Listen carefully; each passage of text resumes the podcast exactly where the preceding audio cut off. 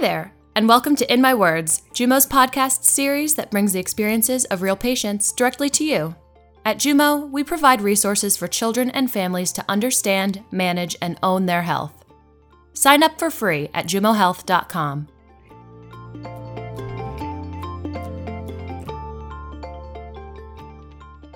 In my words, having type 2 diabetes means that your life is a little bit different from a person who doesn't have diabetes.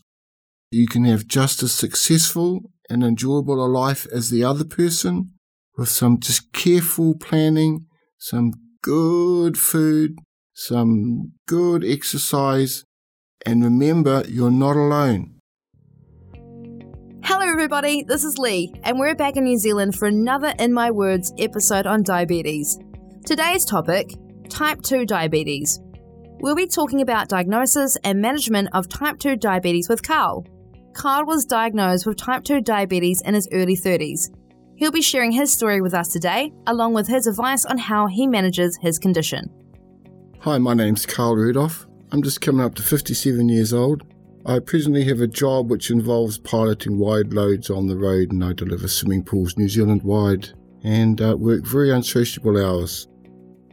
We'll also be hearing from Dr. Murphy, who will share her clinical perspective on what it means to have type 2 diabetes and how to manage it well. Hi, my name is Rinki Murphy. I'm a diabetes specialist. I work at Auckland District Health Board and Manukau Super Clinic. I am an associate professor in medicine at the University of Auckland, where I do research and teaching. Everyone who has type 2 diabetes has a unique diagnosis story. For Karl, his began in the one to two years leading up to his diagnosis when he was generally feeling unwell. I was a young man working hard and recreating hard, so I was drinking and I was having late nights and enjoying life and enjoying work. On regular occasions, I was just generally feeling unwell in myself. I'd have these terrible, sort of short fuse in terms of temper. I'd become agitated and I didn't know why, so I went to the doctor. And the doctor said to me, Well, let's do some tests. And the tests come back, you have diabetes. And I went, Well, what does diabetes mean? He said, You've got type 2 diabetes. And I said, Well, how does that affect, you know, my, my life, what I'm doing now? He said, Well, you'll have to stop drinking or you'll die young. A diagnosis like type 2 diabetes can be upsetting and turn your life upside down. Not understanding your diagnosis can make matters worse, so educating yourself can help you own your health and feel more in control of its management. We asked Dr. Murphy to explain type 2 diabetes to us. So, diabetes is where your blood glucose level is above the threshold where blood vessels are healthy. So, the cause of type 2 diabetes is a condition called insulin resistance, whereby the insulin that the body produces is not effective in lowering blood glucose. The reasons for that is thought to be sedentary lifestyles and carrying excess weight. But we do know that some people are more at risk of type 2 diabetes and have a family history of this. Education is also helpful to put mistaken beliefs about type 2 diabetes to rest. We learned in our last episode that there is a misconception that type 1 and type 2 diabetes are the same thing. Another misconception is that type 2 diabetes is associated with a shortened lifespan.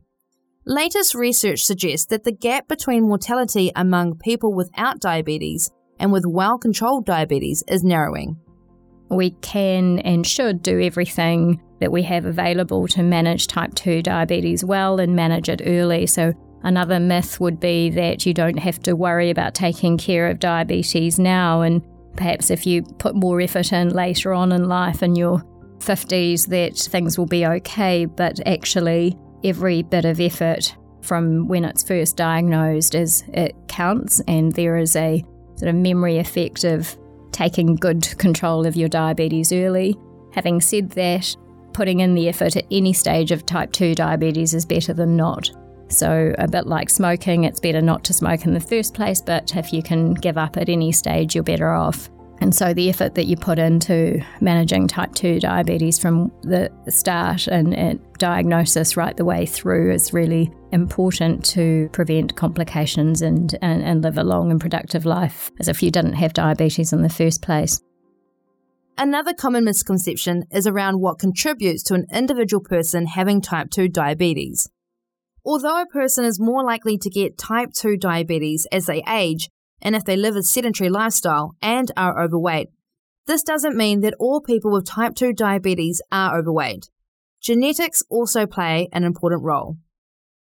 And so we need to be mindful of that and not have the stigma associated with type 2 diabetes in, in terms of someone's body size or shape or physical activity and diet history. You, we really can't make those assumptions. Type 2 diabetes used to be considered a condition of older adults in their late 50s and upwards only. Now, younger adults and adolescents, and even some children, are developing type 2 diabetes. This means the average age of diagnosis of type 2 diabetes is decreasing, and this trend is worrisome.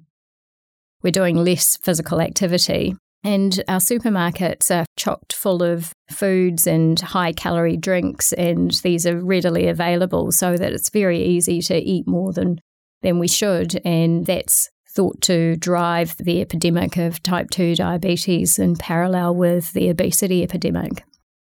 Karl admits Prior to his diagnosis, he didn't exactly have the healthiest diet. It was just eating whatever you wanted, as much as you wanted until you were full. So I had quite a, you know, probably just a normal Kiwi background. You know, a lot of fried fish and butter and mashed potatoes and lots of gravies and ice cream and cakes and sponges and Nana's date scones lashed with butter and jam, homemade jam full of sugar. Everything was full of sugar, sweet as anything.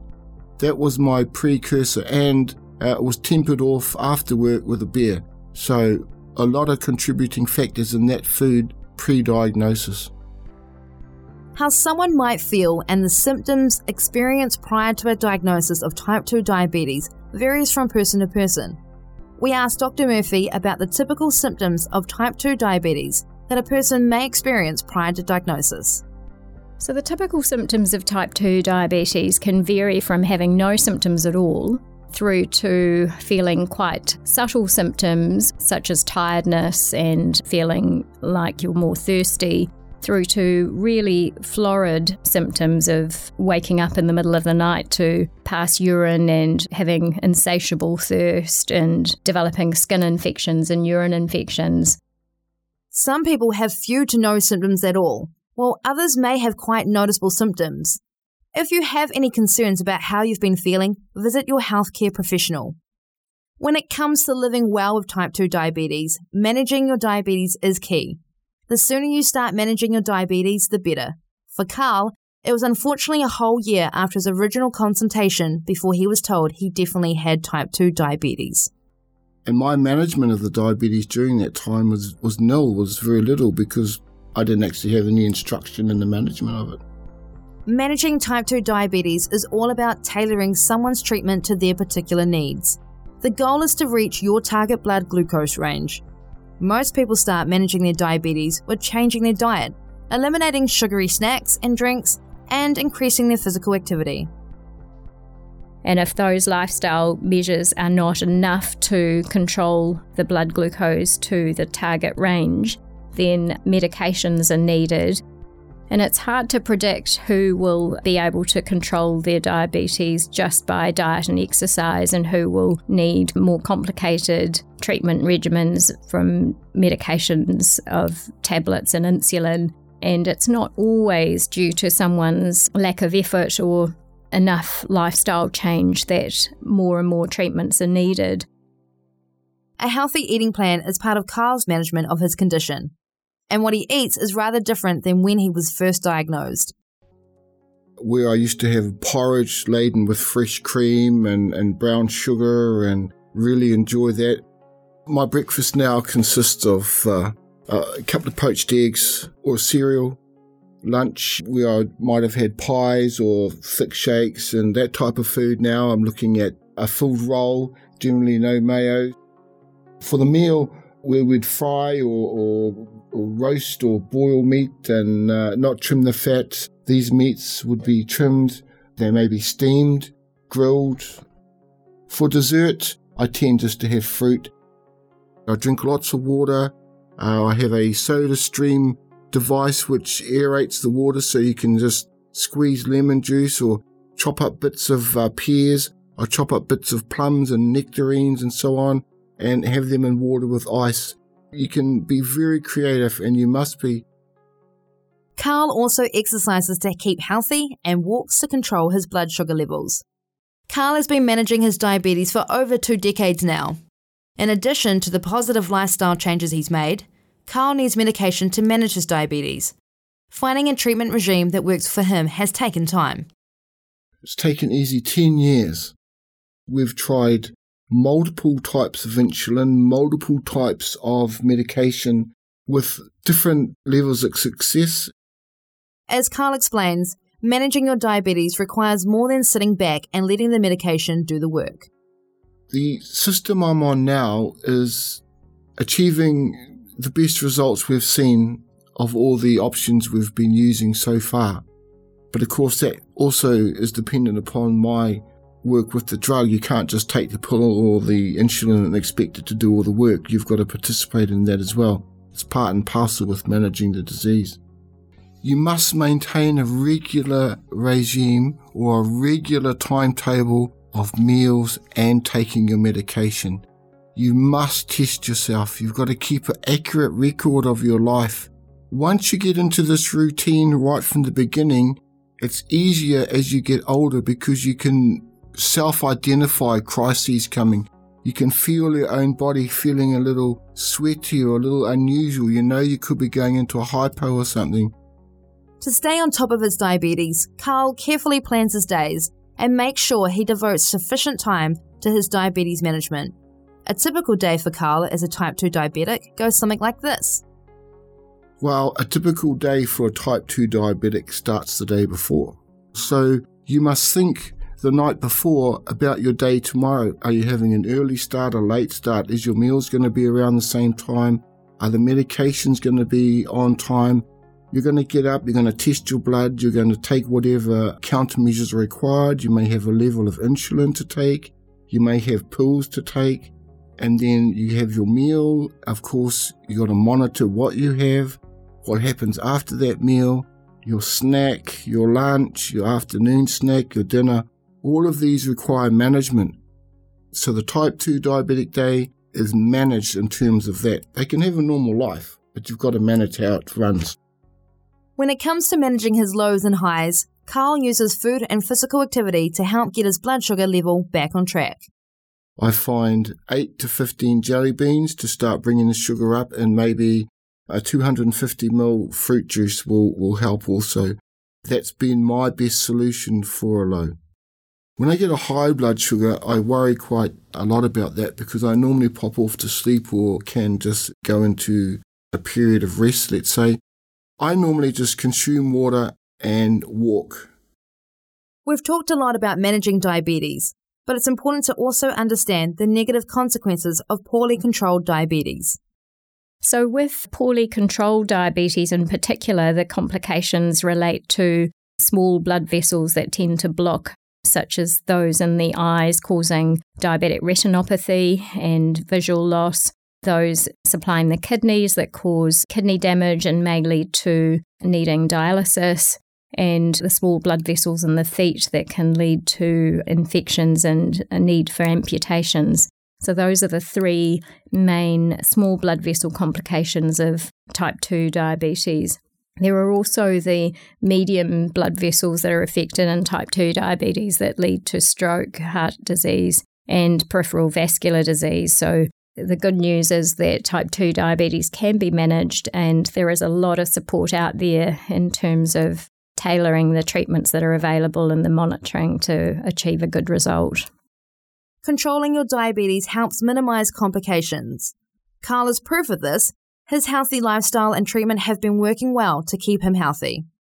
Medically, complications, I've been very lucky. I've just had a few of the eye tests have come back with some of the little veins playing up in my eyes, but other than that, I've been reasonably lucky.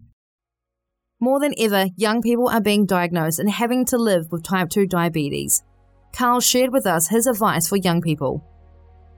Ultimately, for a young person who's been recently diagnosed with diabetes or people living with people with diabetes, that person has to come to grips with a tremendous upheaval in their life. A young person who's already got so much in front of them now has this burden thinking, oh, I am a diabetic. I'm going to have to have needles or injections or medication. I'm trapped. That's not the case. You can just have a normal, same as everybody life with diabetes. You just got to be a bit more careful. A young person must learn to live with it. Because at the end of the day, if you go the opposite way, it will affect how you do enjoy your life. It's very difficult for a young person, you're under peer pressure, but once you involve your friends and they know about your diabetes, they'll help you manage it. Remember, even if you feel lonely and like no one understands what you're going through, you are not alone. There are lots of other young people in the same position as you, and more mature people in the same position, and we are trying very hard to manage it. And if you ever need some support, there is support there for you. Type 2 diabetes can be lived with, can be managed, and you can have a very wonderful life. Take the chance now and learn about it, get on with it, and go forward. How you live each day with your type 2 diabetes is up to you. Your involvement in choosing what you eat, being physically active, taking your medicines, monitoring your blood glucose, and learning all you can about your condition can help you be your best self. And remember, support is out there. Take advantage of it. You can speak to a health psychologist if you are feeling down or overwhelmed. You can seek out a dietitian for dietary advice. Get involved with support groups like Diabetes New Zealand, which is an excellent resource for people living with diabetes. You can visit www.diabetes.org.nz to learn more. We would like to thank Karl for opening up to us about living with type 2 diabetes and Dr. Rinki Murphy for her insight and advice. And as always, thank you for listening. Up next, we're back on to type 1 diabetes. We'll be discussing lifestyle and mental health. Stay tuned. This episode was created using excerpts from our interviews with Karl Rudolph and Dr. Murphy. This episode has kindly been supported by Diabetes New Zealand and sponsored by Sanofi New Zealand.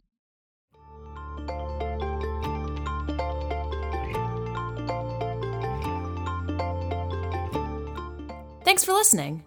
Interested in hearing something special? Or want us to help share your story? Reach out to us. We'd love to hear from you. See you next time.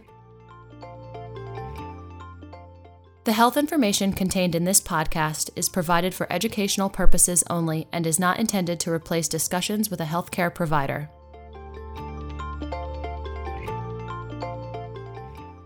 In My Words is produced in New York City and distributed worldwide.